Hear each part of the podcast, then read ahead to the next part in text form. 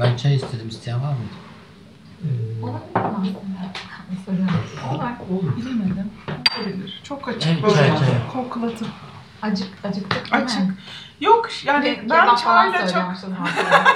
Vay şimdi bir anda. çok aram yok ama sıcak bir şeyler içince iyi geliyor bu arada. Tamam. Sibel Çok çok Cevap önemsedim senin söylediğini. O bağlılık, Ne bağımlı? bağımlılık. Tam girizgah yapıyorum. Beraber aslında. Sen aynı yap ne güzel anlatıyorsun. Ee, Ve tek çocuk ve ergen psikoterapisti. Birlikte çalışıyoruz. Çok kalbine, zihnine, donanımına, her şeyine çok güvendiğim birisi o. Evet. Canımın Teşekkür ta. Benim için de seninle çalışmak çok ciddi tecrübeler elde ettiğim bir yer. Teşekkür ederim ama bak kalbiyle başladım. Kalbini çok en çok seviyorum. Çünkü kalbiyle ilişki kuruyor. Bilgisine de ayrıca tabii ki çok güveniyorum. Bir tane. Teşekkür ederim. Bunun üstüne konuşmak şey olacak. Neyse beraber dolduralım. Ne diyorduk? Bağlılık, bağımlılık.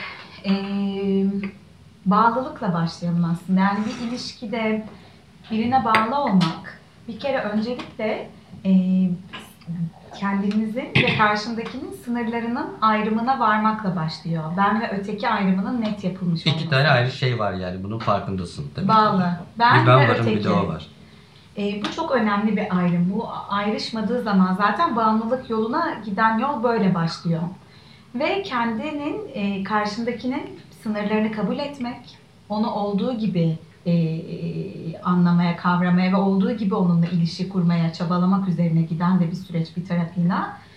E, ve yine karşılıklı sevgi, saygı, anlayış, çatışma çıkmasına olanak tanımak mesela. Bu da çok önemli. Bak çatışma çıkmasına olanak tanımak. Yani Hı. çatışmasızlık değil.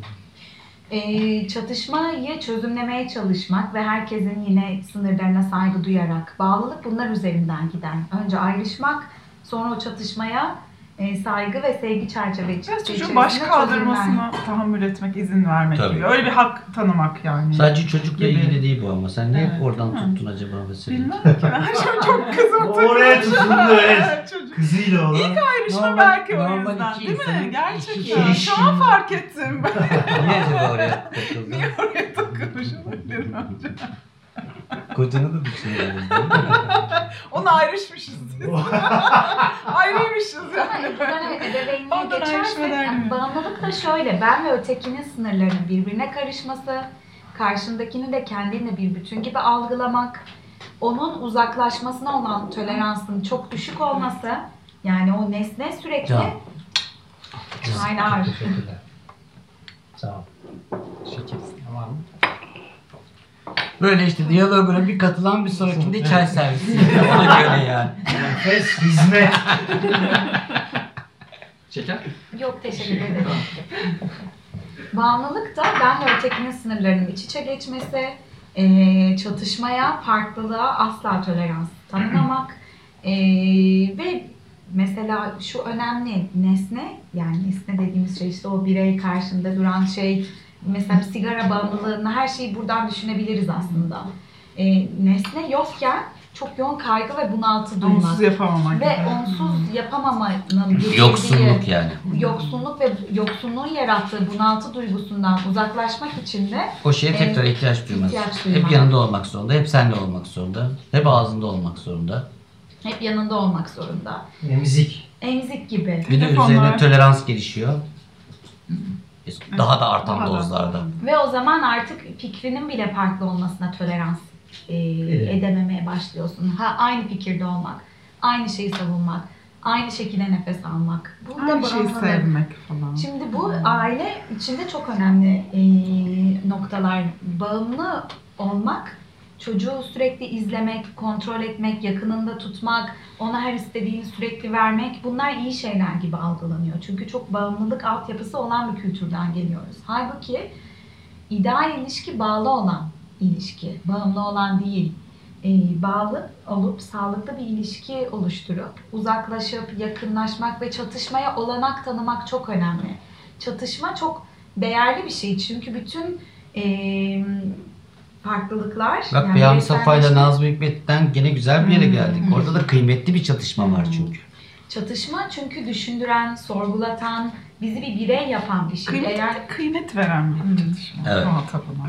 çatışma illa birbirimizi darp etmek, vurmak, aşağılamak, küfür etmek, Hmm. e, hakaretlerle dolu bir ilişki yaratmak değil.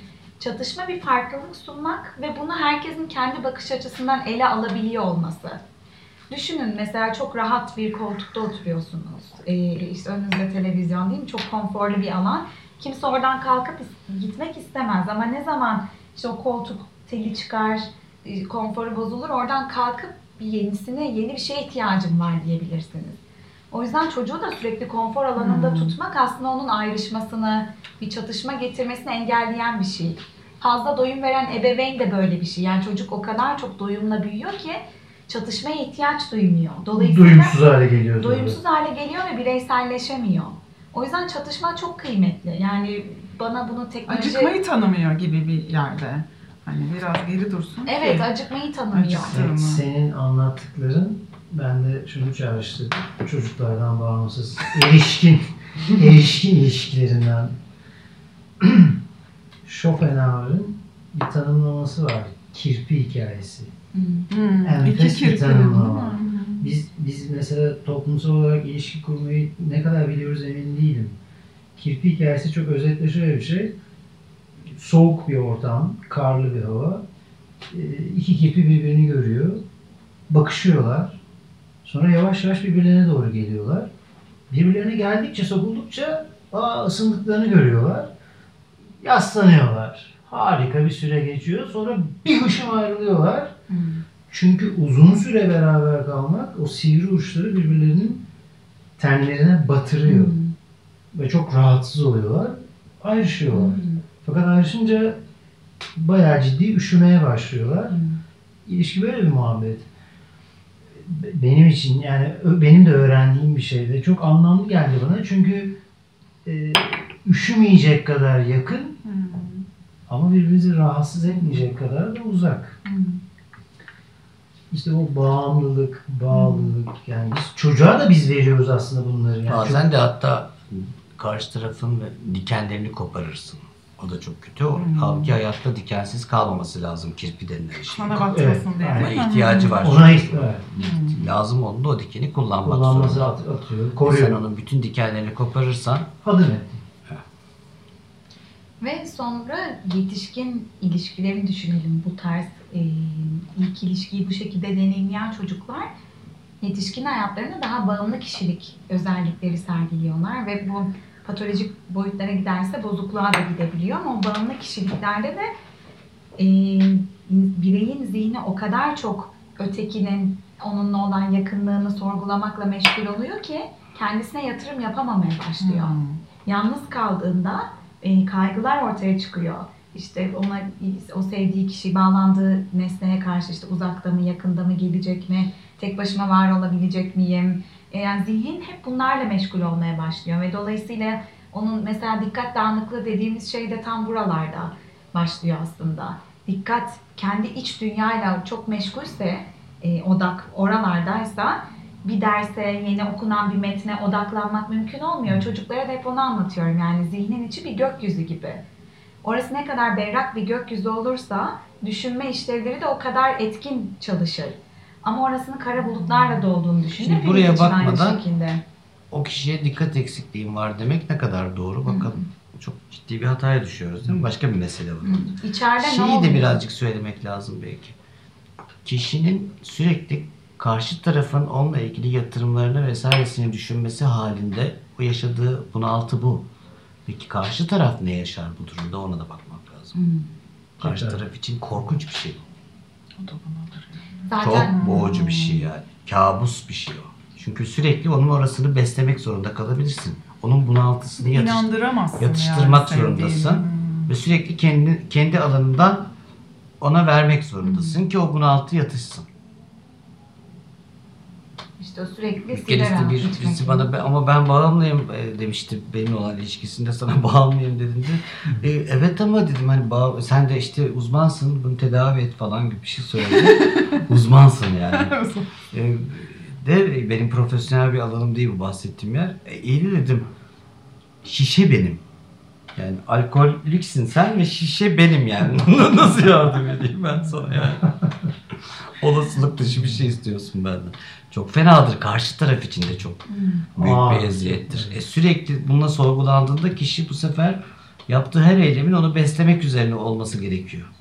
Bunu yapmadığında karşı taraf bunaltı yarışıyor ve bunaltı yaşamakla kalıp zaman zaman agresif oluyor. Zaman zaman saldırıyor.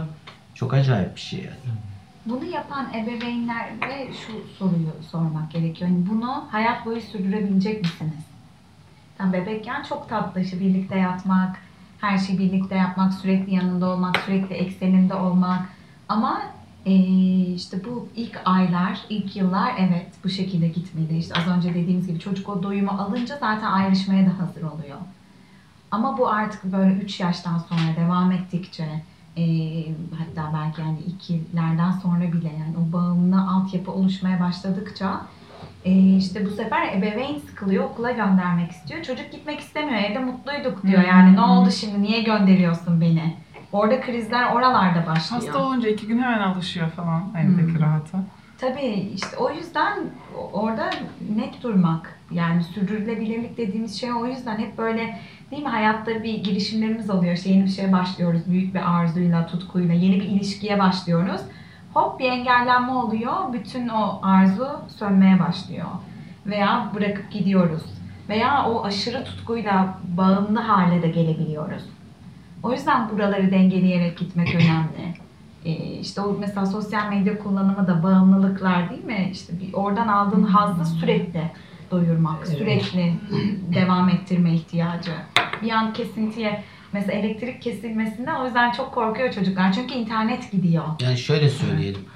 E, Madde ve alkol gibi bağımlılıklarda çıkan yoksunluk semptomlarının geldiği tablolardan biri deliriumdur. Delirium ne demektir biliyor musunuz? Delirium kişinin yer zaman ve kişi oryantasyonunun bozulması demektir. Yani bayağı nerede olduğunu bilmiyor. Karşısındakinin ve kendinin kim olduğunu bilmiyor. Zamana ne olduğunu bilmiyor. İşte işte filmlerden bilirsiniz. Üzerinde böcekler geziyor gibi hisseder kişi. O kadar ağır bir tablodan bahsediyoruz. Bir maddeye bağımlı olmanın bağımlılıktan çıkarken daha doğrusu o maddeyle buluşamayınca oluşan tablo bu kadar ağır. Bu tür ilişkilerde de aslında neredeyse deliriuma yakın yoğunlukta yoğun anksiyete, bayağı agresyon, çılgınlığa döner. Bağımlı kişi bağımlı olduğu nesneyle kavuşamayınca, buluşamayınca, istediği kadarını alamayınca deliye döner. Sonra işte ya benimsin ya kara. Hmm. Evet, ondan sonra bu cümleler çıkar işte. Ya sev ya kalk Sınırda. Ama şey demeyelim gözünüzü seveyim. O, o insanın yine de sorumluluğu devam ediyor. Ha, çocuktan bağımsız tabii bu hani Yok Hmm. yani o ne bileyim o ya Anlamadım. benimsin ya kara toprağın derken oraya gelmeden önce dursa iyiymiş yani. Anlamadım ya. Ama ben de tam şey Öyle mi? yapamadım. Ee, Hangi insanın işte. sorumluluğu devam ediyor? E, yani ya benimsin ya kara toprağın dediğinde o kadının ya da işte başkasının karşısındakinin hakkını gasp ettiğinde aslında çok önce geride Tabii. E tabi. E tabi canım. Ama bağımlı kişi, yani tabii sınır patolojiler de bir şekilde eşlik ediyorsa buna gelinen noktalar çok daha bozuk tablolar oluyor en son aşamada. Çok merak ettiğim bir şey var. Tam bununla alakalı. Bu çalışmaları yaparken e, o çocuğun anne babasının sistemik dinamiklerine bakıyor musunuz? Tabii. Siz bak tabii. başka başka nasıl Ha. halledeceksin? Çünkü birçok yerde eyvallah birçok yerde bireyi sadece tekil olarak da alarak çok büyük bir hataya da düşüyor. Çünkü Hı. ben mesela bana bakıldığında beni yaratanlar var, yaratanların yaratanları var. Yani ben en az O zaman En az zaten- sekiz kişiyim. Zaten şöyle yaparsın. Bunu yapan bir ebeveyni cezalandırmak lazım dersin o zaman. Olur mu öyle şey? Bir de onun bir derdi var. ya. Onun, onun kendisine bakması ve görmesini de sağlamak. Şuraya bağlayacaktım. Dolayısıyla o ya benimsin ya kara toprağın falan filan gibi söylemler aslında çok geriden başka dinamiklerden de geliyor. Çok öğrenilmişliklerimiz de var. Çok acayip inanç kalıplarımız var. Çok acayip kendimizi ortaya koyduğumuzu düşündüğümüz ama emaneten üç kuşak Hmm. önceden gelen mevzular var. Ve biz bırak bir şey söylüyoruz. Diyorsun ki ulan otomatik bir şey söylüyorsun. Ben buna inanıyorum diyor. Öyle bir giymiş ki o kıyafeti. Diyorsun ki kardeş sana ait değil bu farkında mısın? Değil. Evet ama işte şimdi biraz da öyle oldu ya. Ona baktı öldürdüm, buna baktı. Ben ama biliyor ki işte zaten onsuz olamadığımı söylemişim ben ona falan gibi. Yine de kendi yani ne kadar üstten gelse de ne kadar devralınmış olsa da o zinciri bir yerde koparmakta ben o insanın sorumluluğunu çok Tabii ki. kıymetli Tam buluyorum. Tam da bunu söylüyorum. Evet, çok Tam kıymetli buluyorum. Evet. Psikoterapi zaten o sorumluluğun Evet, üstlenme evet. süreci yani. Evet. O, Burada devreye o farkı anlamak ve o sorumluluğu alma süreci zaten bir anlamda. Terapist bu anlamda bir geçiş nesnesi oluyor aslında. Yani e, terapistle kurulan aktarım ilişkisi üzerinden e, o danışan bütün bu meselelerini terapiste önce e, aktarıyor. Senin- Hatta Senin üzerinde tepiniyor yani. hatta bu şu ilk aşamada dışarıdaki nesneye olan bu patolojik aktarımları kesip terapiste yansıtmasını isteriz ki çünkü terapist zaten o ideal ilişkiyi kurması için zemin hazırlayacak kişi oluyor. E, çünkü biz de anlatıyoruz. Doğru mesafede durarak. Doğru yani. mesafede Hmm. durarak. Çünkü problemlerin çıkış noktası o mesafelerin bozulmasından kaynaklı Dolayısıyla oluyor çoğu yani zaman. böyle gittiğiniz terapisti sev, sevmedim, öfkelendim. Tabii ki öfkeleneceksin. Çok iyi. Tabii ki çok öfkeleneceksin, ona küfredeceksin. Terapist de bize öfkelenecek gibi. O bas bas. Onunla meselen olacak. Öyle sadece severek olan bir şey değil ki bu yani. Karşılıklı bir sürü duygunun olduğu bir yer orası. ilişkiler e, yani bu, bu işte bu terapist öfkelenecek mi dedin o da e, terapistte de tabii ki bir takım duygular uyanıyor zaman zaman. Buna da karşı aktarım deniyor zaten terapistin o danışana karşı hissettiği duygular. Ama bu hisleri iyi yakalayan bir terapist zaten bunu çalışıyor. Bu hisleri dile getiriyor. Ve bu far- farkındalık burada başlıyor bunların Evet. konuşulmasıyla.